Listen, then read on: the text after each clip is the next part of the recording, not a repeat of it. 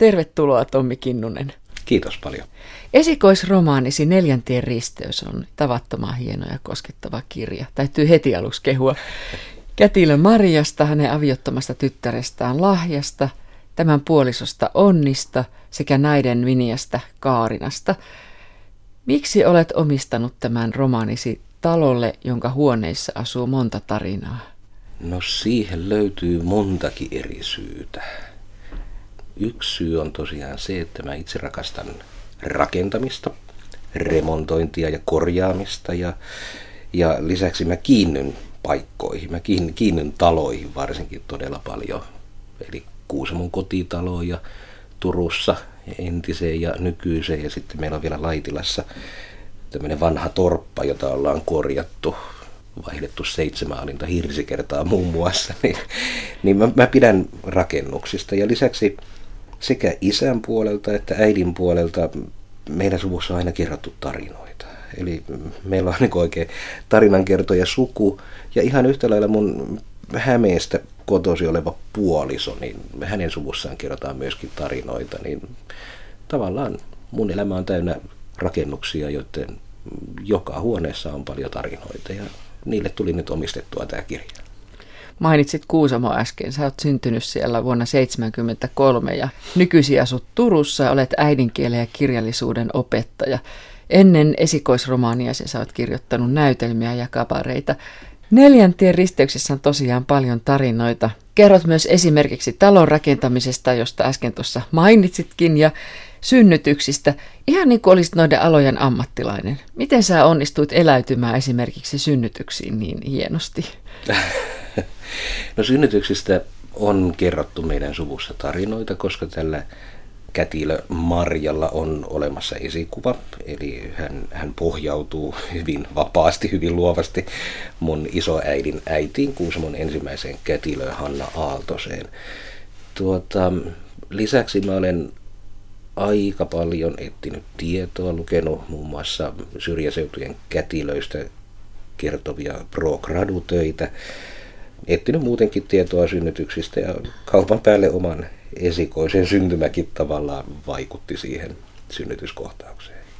Romani päättyy vuoteen 1996 ja alkaa vuodesta 1895.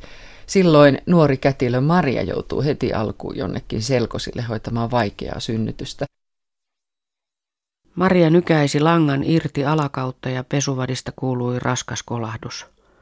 Marian vatsassa kiersi. Hän nyt kähti eteenpäin ja tarttui molemmin käsin vadin reunoihin. Karvas vatsaneste nousi ylös, mutta ei tullut ulosasti. Maria pyöritti langan irti. Se oli pureutunut syvälle ihoon ja sormet olivat paksut ja kylmät. Maria hamuili sängyltä lyhyttäräistä puukkoa. Hän nosti sen käteensä ja painoi peukaloaan terän suojaksi. Itku valui hänen poskilleen. Hänen oli vaikea nähdä, mutta ei ollut mitään nähtävää. Maria hamuili toisella kädellään kuolleen lapsen olkapäitä ja liuutti toisella kädellään varovasti puukkoa synnyttäjän sisään. Tämä ensimmäinen varsinainen kirjan tarina, synnytyskohtaus, se perustuu taas niihin juttuihin, mitä, mitä Kätilö Aaltoisesta on kerrottu. Eli Eli aina kun kätilö haettiin paikalle tuohon aikaan, niin hän tiesi jo lähtiessään, että synnytys on vaikea. Silloin saunamummut ja lapsen päästäjät, mitä joka kylässä oli omia, niin ovat jo parhaansa yrittäneet, ja kun lapsi ei ulos tule, niin sitten haetaan kätilö paikalle. Ja, ja jos nyt ajattelee 1800-luvun lopun Kuusamaa, jossa teitäkään ole kovin paljon, eli pelkästään jo kätilön hakeminen ei ollut mikään yksinkertainen toimenpide, vaan siinä kesti kauan. Ja niinpä kätilö siinä vaiheessa, kun joku kirkolle tulee häntä hakemaan, niin tietää jo varautua niin kuin kaikkein pahimpaa. Tässä ensimmäisessä tarinassa kätilö, nuori kätilö, joutuu todistelemaan tai todistamaan oman osaamisensa ja hän joutuu kuolleen sikiön pilkkomaan äidin kohtuun. Hän saa sillä tavoin edes äidin pysymään hengissä ja se on juttu, jota meidän suvussa on paljon kerrottu. Ja väitetään, että tämä jutussa mainittu puukko löytyisi Helsingin kätilöopiston museosta, mutta sitä mä en ole pystynyt varmistamaan. Romaanisi Maria, joka on vuosikymmeniä kätilönä paikkakunnalla Joo, ja myöskin Marian esikuva oli 50, melkein 50 vuotta kätilönä. Se on pitkä aika. Se on mielettömän pitkä aika. Maria on onnellinen, kun huomaa odottamansa lasta joskus 1900-luvun alussa. Ja silloin pienellä paikkakunnalla, jossa rauhanyhdistys on voimissaan, niin se oli aika rohkea ratkaisu olla vielä siitä onnellinen. Miten Maria oli näin rohkea? Niin, tietenkin tänä päivänä voidaan aina miettiä, että mikä on ihmisen rohkeus, mutta veikkaisin, että tuossa 1800-luvun lopulla puhutaankin pikemminkin vaan niin kuin hengissä selviämisestä ja elossa pysymisestä. Eli, eli tavallaan sellaiset määreet, että mikä on kivaa ja mikä ei, niin niitä ei loppujen lopuksi siihen aikaan isommin ehditty ajatella. Maria on ylpeä siitä, että hän sai itsellensä ammatin, jolla hän pystyy itse itsensä elättämään ja, ja selkosilta vielä toimen. Maria ei halunnut naimisiin eikä miestä asioitaan määräilemään tai ristikseen. Niin. En mä usko, että Marjalla mitään miestä vastaan olisi ollut, mutta hän ei halunnut sitä miestä niin kuin hinnalla millä hyvänsä.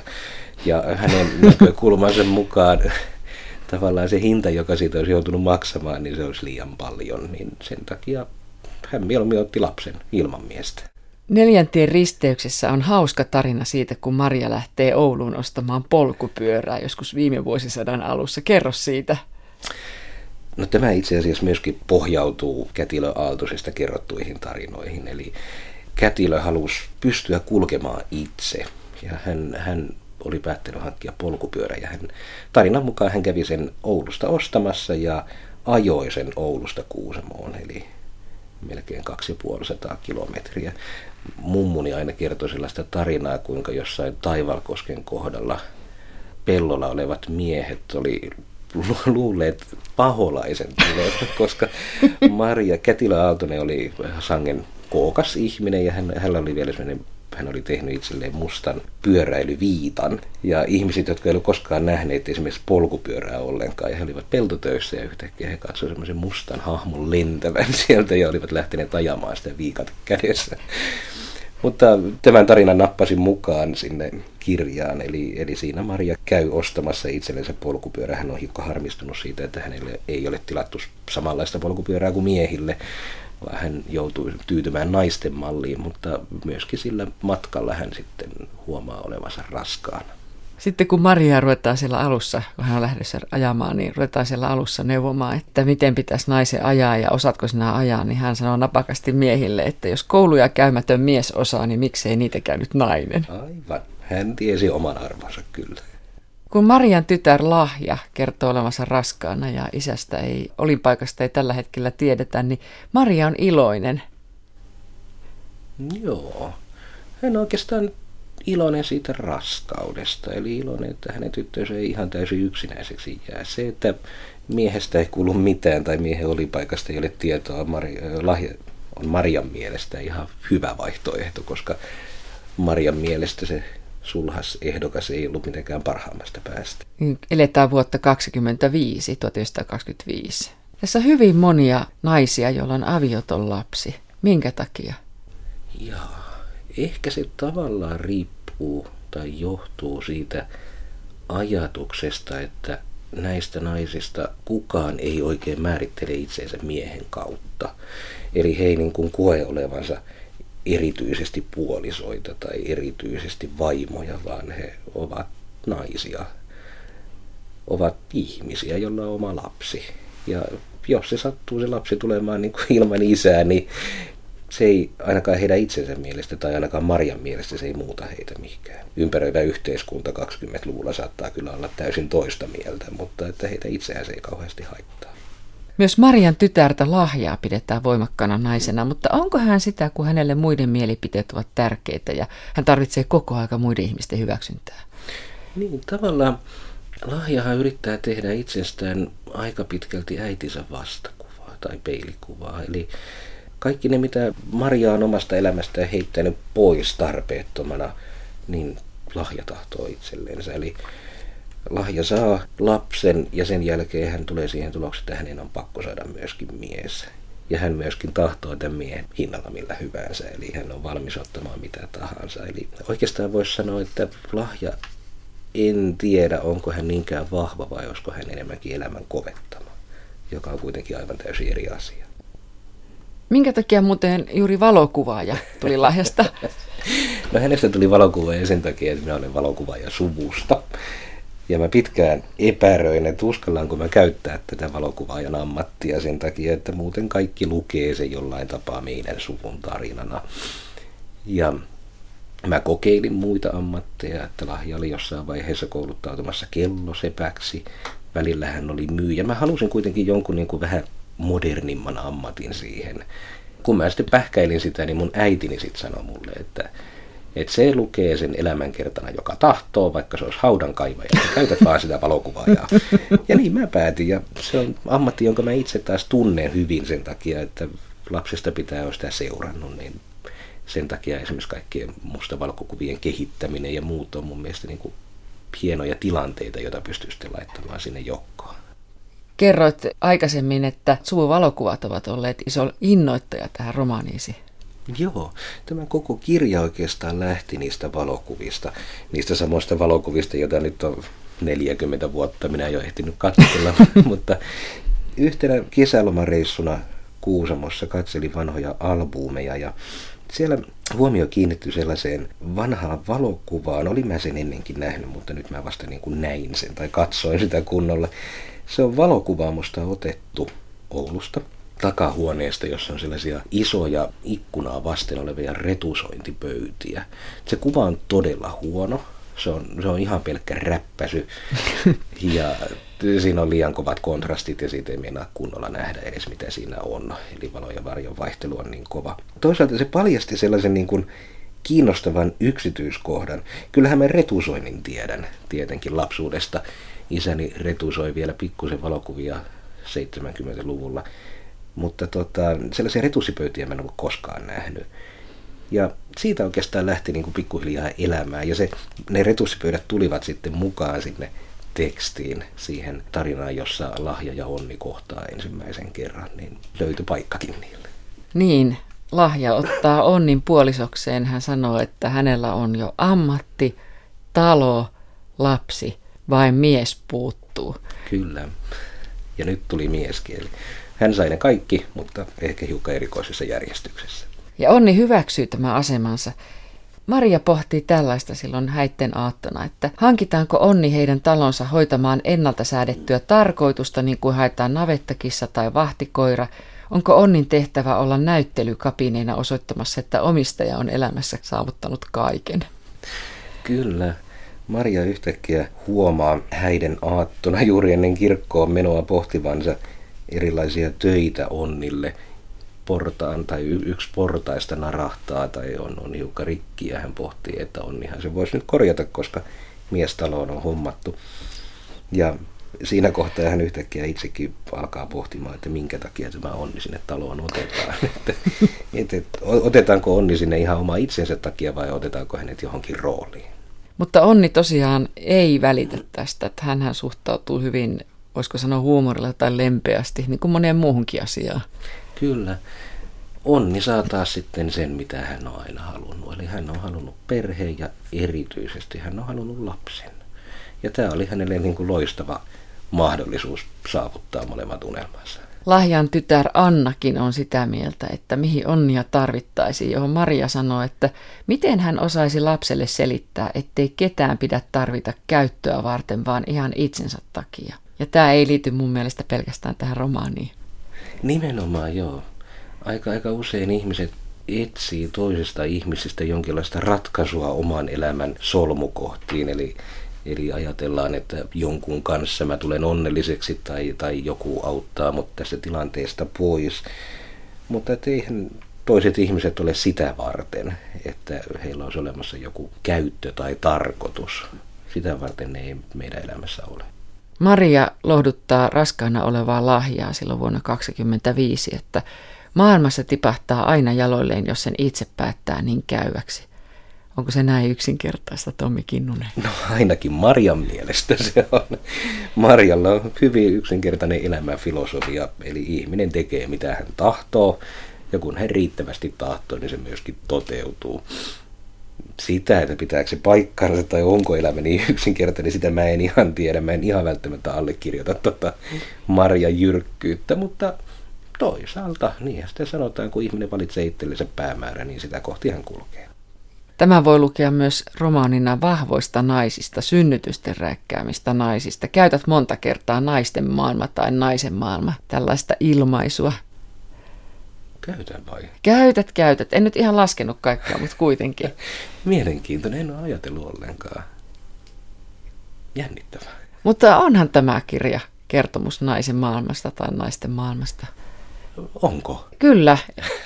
Ja puhuit tässä itsekin vähän äsken tästä, että miten nämä itselliset naiset ja miten Joo, tärkeitä, että heitä ei määritellä miesten kautta. Niin, toisaalta se on myöskin mun mielestä hyvin pitkälle onnin tarina. Eli tarina miehestä, joka haluaa sellaista, jota hän luulee olevansa itselleen täysin saavuttamattoman ja sitten hän saavuttaa sen, mutta kykeneekö hän pitämään tai kykeneekö hän vastaamaan yhteiskunnan haasteisiin tai toiveisiin tai velvollisuuksiin. Niin tuo pitää kyllä paikkansa, allekirjoitan sen, mutta sen lisäksi minusta onni on, on myös vahvistamassa tätä naisten vahvuutta. Jaa. Toi on mielenkiintoinen ajatus. Tietenkin silloin kun kirjoittaa, niin sitä vaan kirjoittaa. Ei sitä niin kuin ajattelee, että mitä siitä tulee, koska lukijahan loppujen lopuksi sen tulkinnan tekee. Ja oikeastaan näitä kaikkia neljää päähenkilöä mä olen yrittänyt kuljettaa aika lailla niin kuin yhtä paljon siellä, niin että kukaan niistä ei nousisi toistaan suuremmaksi. Aina tietenkin lahja on se, jota seurataan niin kuin syntymästä kuolemaan, niin hän tietenkin saa niin kuin sitä kautta sitä painoarvoa enemmän. Mutta muuten täytyy sanoa, että mä kuuntelen aina mielenkiinnolla sitä, että mitä lukijat sanoo siitä kirjasta, koska, koska silloin tulee esiin sellaisia pointteja, että ei ole ikinä ajatellutkaan. Ne vaan niin kuin kiinnittää huomiota ja ajattelee, että tämmöistäkin sieltä voi löytää. Se on jännittävää. Kätilö Marjalla on ronskit puheet. Hän säälii synnytyksiin nääntyviä naisia ja sanoo näiden miehille esimerkiksi, että ei naista tarvitse kyntää kuin syyspeltoa. Kyllä. Maria tietenkin sen takia, että kun hän vihdoin ja viimein sitten on sen paikkaansa lunastanut tässä maailmassa sekä fyysisesti että psyykkisesti, niin hän katsoo sitten itsellään olevan sellaista pohjaa, että hän pystyy sitten miehiä komentelemaan. Ja lisäksi, jos ajattelee tuon ajan kätilö, joka nyt on nähnyt satoja tuhansia vaikeita synnytyksiä, varmaan muodostaa hyvinkin jyrkän mielipiteen siitä, että mikä tässä elämässä on järkevää ja mikä ei, varsinkin lestadiolaisella paikkakunnalla. Sä et muuten käytä kertaakaan mun mielestä lestadiolainen sanaa, vaan käytät rauhayhdistystä. Onko se tarkoituksellista? No on sillä lailla ihan yhtä lailla kuin kylän nimeä ei koskaan kerrota missään. Eli mä en ole tahtonut sijoittaa tätä erityisesti mihinkään tiettyyn paikkaan enkä tiettyyn ympäristöön, koska mun mielestä että nyt on sellainen tarina, joka voisi tapahtua oikeastaan missä päin Suomea tai osittain missä päin maailmaa tahansa. Lahjalla on ennestään avioton tytär Anna, josta onni pitää kuin omastaan. Sitten heille syntyy vielä Johannes ja lapsena sokeutuva tytär Helena. Onni huolehtii lapsistaan ja uskaltaa näyttää tunteensa. Hän ei ole niin kuin paikkakunnan miehet, jotka haluavat, että nainen kulkee kaksi metriä takana ja, ja vaikka olisi minkälainen jalkavikainen, niin, niin, niin saa pysyä miehen tahdissa. Sä käännät siis roolit päälailleen tässä. Niin, perinteiset roolit. Perinteiset roolit, sitä tarjoaa, just miksipä ei. Oikeastaan voisi sanoa, että mulla, mulla on lapsuuden kodista siitä kokemuksia. Eli aina kun me lähdettiin autolla ajamaan pitkää matkaa, niin me lapset pyydettiin, että äiti ajaisi, koska hän on jo huomattavasti lujempaa kuin isä. Isä oli hyvin huolellinen ajaja ja äiti kaahaili aina. Eli, hmm. eli mä en ole niin kuin, ehkä kaikin puolin onnekseni saanut sellaista niin kuin perinteistä roolijakoa myöskään kotona en mä olisi muuten tätä nostanut esille, jollei lahja kiinnitä tähän kovasti huomiota ja jolle se kuvaa näitä sivuun jääviä, vähän niin kuin semmoisiksi ympäristöksi jääviä, lahja ja onnia määrittäviä näitä rauhanyhdistysläisiä, lestadiolaisia miehiä. Joo, lahja on tietenkin hyvin huolestunut koko ajan siitä, että mitä ympäristö sanoo. Hän on, hän on oikeastaan näistä henkilöistä se, joka eniten kiinnittää huomiota siihen ympäristöön. Onni on ehkä toinen, mutta se tulee niin kuin hänen elämänsä salaisuuden kautta. Hän pelkää tavallaan kiinni jäämistä. Mutta lahja on määritellyt itsensä, itsensä hyvinkin tiukasti sen yhteiskunnan raamien mukaiseksi ja pienenkin poikkeus siitä tavallaan vähän pelottaa häntä. Onni käy vähän väliä Oulussa, jossa hänellä on onnelliset hetkensä, mutta joista hän joutuu kärsimään syyllisyyttä. Onko avioliitto Onnille vain kulissi? Niin, taas oikeastaan voidaan sanoa sitä samaa kuin aiemmin Marjasta ja Lahjasta, että, että, että voi sanoa, että Onnille avioliitto on melkeinpä niin kuin ainoa mahdollisuus saavuttaa se, mitä hän tahtoo, eli saada perhe ympärilleen. Jos ajattelee Onnin tilannetta, niin 50-luvulla, mihin suuri osa kirjasta sijoittuu, niin tavallaan hänen, hänen elämänsä on rikollista ja se on moraalitonta ja se on, se on laitonta. Ja menemällä, Sairasta. Nimenomaan, että menemällä, menemällä naimisiin niin on niin yrittää lunastaa taas sen omaan paikkaansa maailmassa. Yhtä lailla voisi kysyä myös, että onko avioliitto lahjalle kulissi, koska siltähän se vaikuttaa. No niin, siltä se vaikuttaa. Eli, eli lahja saa itsellensä miehen, minkä hän on tahtonut ja onni saa sitten sen perheen. Eli periaatteessahan siinä on melkein kuin molemminpuolinen hyöty, mutta että mä en kyllä ollenkaan epäile, etteikö he rakastaisi toisiansa. Niin alkuhan on hirveän onnellista, lahja on kauhean toiveikas ja sitten alkaa valtavat riidat, siis tosi kovat riidat siinä. Maria kertoo niistä. Kyllä.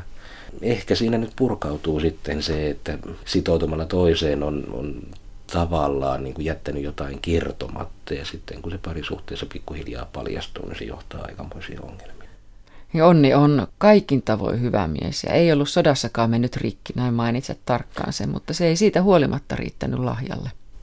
Ei, ei.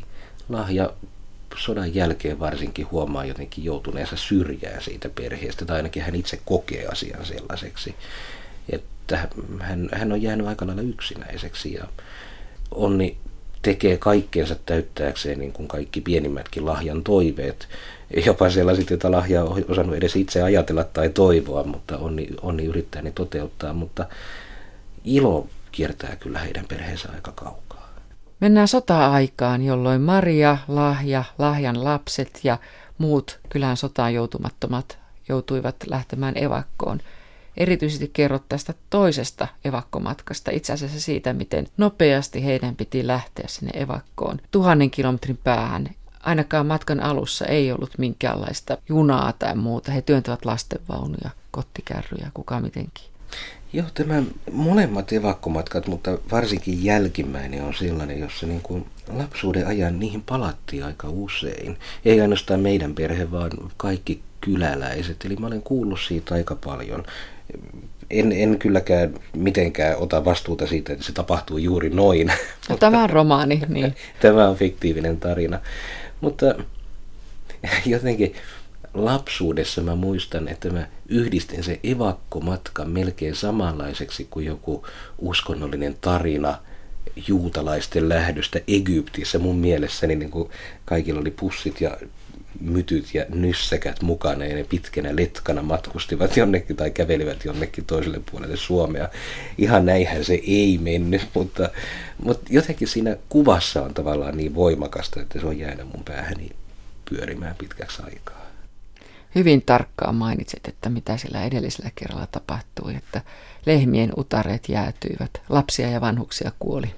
Joo, ensimmäinen evakkomatka sattui todella kylmään talveen ja lehmät kuljetettiin talvipakkasessa maantietä myöten Kuusamosta Ouluun ja siinä tapahtui kyllä kaikenlaisia paleltumisia ja vammoja sekä eläimille että ihmisille. Paikkakuntalaiset pääsivät sodan jälkeen palaamaan kotipaikkakunnalleen ja kylä oli tuhottu ja sitä ruvettiin rakentamaan uudelleen. Mutta sillä välin, kun koteja rakennettiin uudelleen, nämä perheet joutuivat elämään korsuissa. Kerrotko tästä? Joo. Lapin sodan aikana koko Pohjois-Suomi, Kuusamon mukaan lukien, poltettiin melkein viimeistä taloa myöten ja Neuvostoliiton armeija tullessaan tuohon alueelle oli rakentanut itsellensä sellaisen maan sisälle korsuja. Kun rauhan tulleen sitten kuusamalaiset palasivat takaisin, niin kaikki oli palannut. Siellä ei ollut kovinkaan monta tynyä jäljellä ja korsut oli, joten nämä ihmiset joutuivat majottumaan niihin hiekkarinteisiin rakennettuihin korsuihin ja elämään siellä yhden talven. Millaista se elämä oli? Minkälaisia tarinoita sä oot kuullut tähän liittyen? No näitä korsujen pohjia oli Kuusamossa Nilojoen mutkassa vielä olemassa silloin, kun mä olin pieni. Eli 70-luvun alkupuolella? 70-luvun puolivälissä. Ja mun mummuni vei aika usein sinne minua kävelylle. Ja hän näytti tarkkaan, että kenen korsu oli tässä ja tuossa oli meidän korsu ja tuossa oli hänen sänkynsä ja näin päin pois. Eli mä hahmotan mielessäni ne mittasuhteet. Toinen on se, että tietenkin perheellä on aika paljon kuvia niistä korsuista, miltä ne näytti ulkopuolelta. Ja lisäksi mun isäni kertoo aina yksityiskohtia. Hän on syntynyt vuonna 1939 ja hän muistaa sellaisia pieniä yksityiskohtia, että esimerkiksi kamina hehkutettiin niin kuumaksi, että kun öljylamppu sammutettiin, niin sen kaminan hormin hehku valasi vielä sitä huonetta.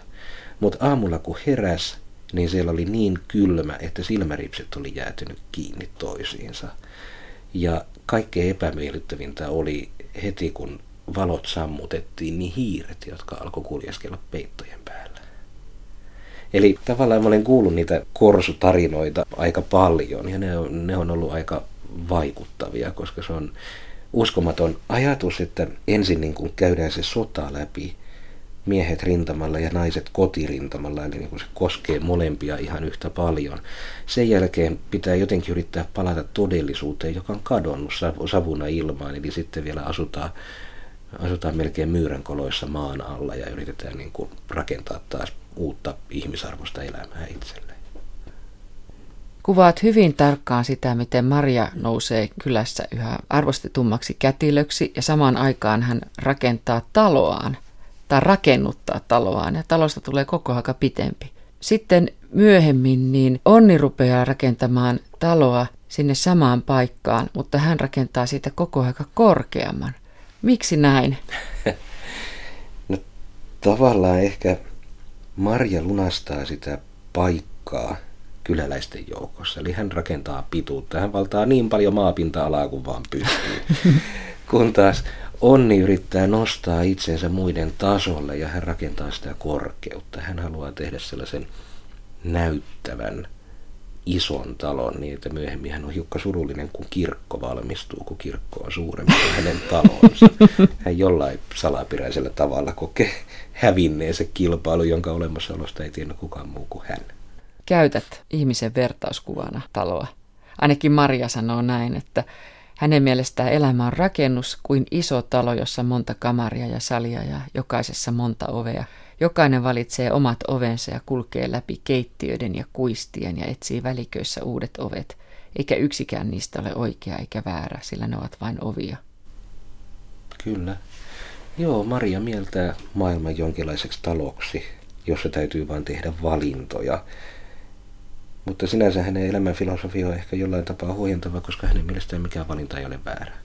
Valitsemalla vain eri ovet, kun toinen saattaa päättyä eri huoneeseen, mutta mutta mikään huoneesta ei ole toista arvokkaampi. Siitäkö sä tosiaan keksit talot tällaiseksi hyvin merkittäviksi ja, ja jopa ihmiselämän vertauskuviksi, että sä oot niin e, mieltynyt rakentamiseen ja, ja taloihin? Joo, kyllä se tavallaan sieltä tulee. Ennen aina sanottiin, että miehen mitta on se, että se rakentaa oman talon. No tänä päivänä Suomi on niin tänä taloja, että ei niitä tarvitse jokaisen luojan kiitos enää rakentaa. Mutta tavallaan se ajatus siitä niin kuin oman arvon ilmaisemisesta talon rakentamiseen. Se jäi kanssa jotenkin pyörimään mieleen. En usko siihen itse, täytyy tässä vaiheessa todeta. Mutta että nämä roolihenkilöt, kirjahenkilöt kyllä uskoo siihen. Kun Maria on vanha, niin lahja tytär tekee hänelle selväksi, että talo on hänen. Maria joutuu elämään jotenkin lahjan nurkissa – Miksi tästä poikkeuksellisen itsenäisestä ja rohkeasta naisesta on tullut muiden avun varassa elävä vanhus? Se on mielenkiintoinen kysymys ja sitä on kysytty minulta monesti ja täytyy sanoa, että mulla ei ole ihan selvä mielikuva. Osittain Maria ehkä on niin kuin mieltänyt itsensä sen oman rakennuksensa, sen poltetun talon kautta liikaa, koska loppuvaiheessa, kun hän asuu sitten Lahjan talon alakerrassa, niin hän aika usein palaa siihen ajatukseen, kuinka hänen itsensä rakennuttama talo palaa. Eli aina kun hän ummistaa silmät, hän palaa takaisin sinne menneisyyteen ja näkee tilanteen, jota hän ei ole oikeasti koskaan nähnyt. Hän pohtii, että miltä se hänen talonsa on näyttänyt tuhoutuessaan. Eli ehkä se on jollain tapaa nakertanut, nakertanut eli tavallaan se maa, maapinta-ala, jonka hän itselleen valtasi, on loppujen lopuksi menetetty. Ihan Marian elämän loppupuolella on sellainen kohtaus, että ensinnäkin Maria pääsee kipeinen jalkoineen paistamaan lettuja. Maria keskittyi täysin syömiseen. Hän ojensi kaulansa suoraksi ja tunsi, kuinka kieli kuljetti lättyjä hampaiden pureskeltavaksi. Miten pureskeltu tahna liukui kohti nielua ja milloin se solahti kurkkutorveen. Aamutakki oli valahtanut olkapäiltä kyynärvarsien varaan. Kurkun lempeät aaltomaiset liikkeet painoivat ruokaa hitaasti kohti vatsaa. Hän nieli kerta kerralta suurempia ja suurempia annoksia, tunteakseen rasvaisen massan liukuvan verkkaisesti ruokatorvea myöten. Hyvän olon tunne pulppusi suusta ja sylki rauhasista, matkasi läpi nielun ja painui vatsan pohjalle pehmeäksi, onnelliseksi keräksi. Maria ei kiinnittänyt huomiota jalkojen särkyyn, eikä lonkan kipu enää tuntunut.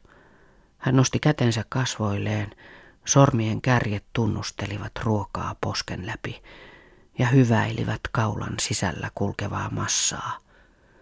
Ne seurasivat sen matkaa ulkopuolelta ohi rintalastan ja rintojen aina vatsaan asti. Tämä on sellainen luku, jota mä kirjoitin meidän Laitilan torpalla neljän viiden aikaa yöllä. Tuota, Iskikö lettuhimo? Iski.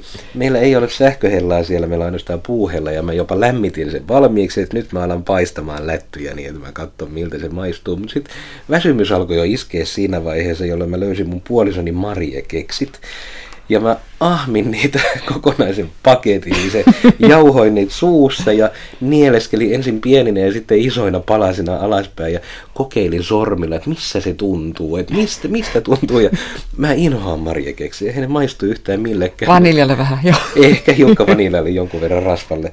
Ja loppujen lopuksi niihin tuli himo, siis se oli mielenkiintoinen, että yhtäkkiä mä huomaan niin kuin ahmineeni sellaisen mielettömän pakkauksen niitä keksiä ja, ja kokeilen koko ajan, että missä kohtaa ne menee ja miten ne liukuu niin kuin vatsaan. Eli tämä täytyy sanoa, että tämä oli kyllä epämiellyttävä elämyksellistä tämä kirjoittaminen. Vaikka Maria nauttii niistä letuista. Joo, ja mä huomasin nauttivani myös, mutta mä en nyt välttämättä haluaisi nauttia Maria kekseistä kovin paljon. No sitten kun Mariaa haudataan, niin hänestä on tullut niin painava, että hautaan saattaminen vaikuttaa jo koomiselta. Se ei meinaa millään onnistua. Miksi Marjalla on tällaiset hautajaiset? No, täytyy nyt rehellisyyden nimissä tunnustaa, että tämä myös pohjautuu ihan tosi tapahtumiin. Eli Marian esikuva osittain oman itsensä takia, osittain sairauden takia hän, hän oli hyvin painava kuollessaan, että häntä ei pystytty Kuusamon kirkossa siunaamaan, vaan hänet oli pakko siunata haudalla, koska silloin ei tarvitse kantaa arkkua niin paljon. Mutta jollain tapaa mä ajattelen, että sekin on ehkä itsetietoisen itsellisen Marjan oma valinta.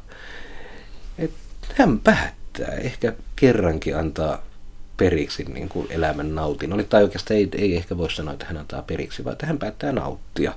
Lopputulos on se, että hän kasvaa arkkuansa suuremmaksi, mutta että se ei taas häntä ehkä haittaa, koska se on, se on kantajien ongelma. se oli tosiaan kantajien ongelma. Vielä näistä miehistä. Hyväluonteinen ja lasten kanssa viihtyvä onni on talon naitu. Marian salainen rakastettu apteekkari elelee siskojensa helmoissa. Lahjan ja Onnin poika Johannes on Kaarinan hyvä aviomies, mutta ei kuitenkaan lähde perheensä kanssa sieltä äitinsä nurkista, Lahjan nurkista mihinkään. Minkä takia sinun miehesi elelevät toisten nurkissa, naisten nurkissa, Tommi Kinnunen? Tuota, no Onnillehan kotivävyksi tuleminen on sen hänen unelmien saavuttamisen ehto. Eli, eli tavallaan muuttamalla lahjan kotiin hän saa perheen ja hän saa lapsen ja hän saa kaiken mitä hän on tahtonut. Myöhemmin hän rakentaa sitten palaneen talon tilalle oman uuden talon, mutta minkä takia Johan... Jota lahja pitää itsenään, niin. Jota lahja pitää itselle. Ja, ja lahjaa vartenhan se on rakennettu, senhän onnikin katto tuolle ja naulatessaan miettii.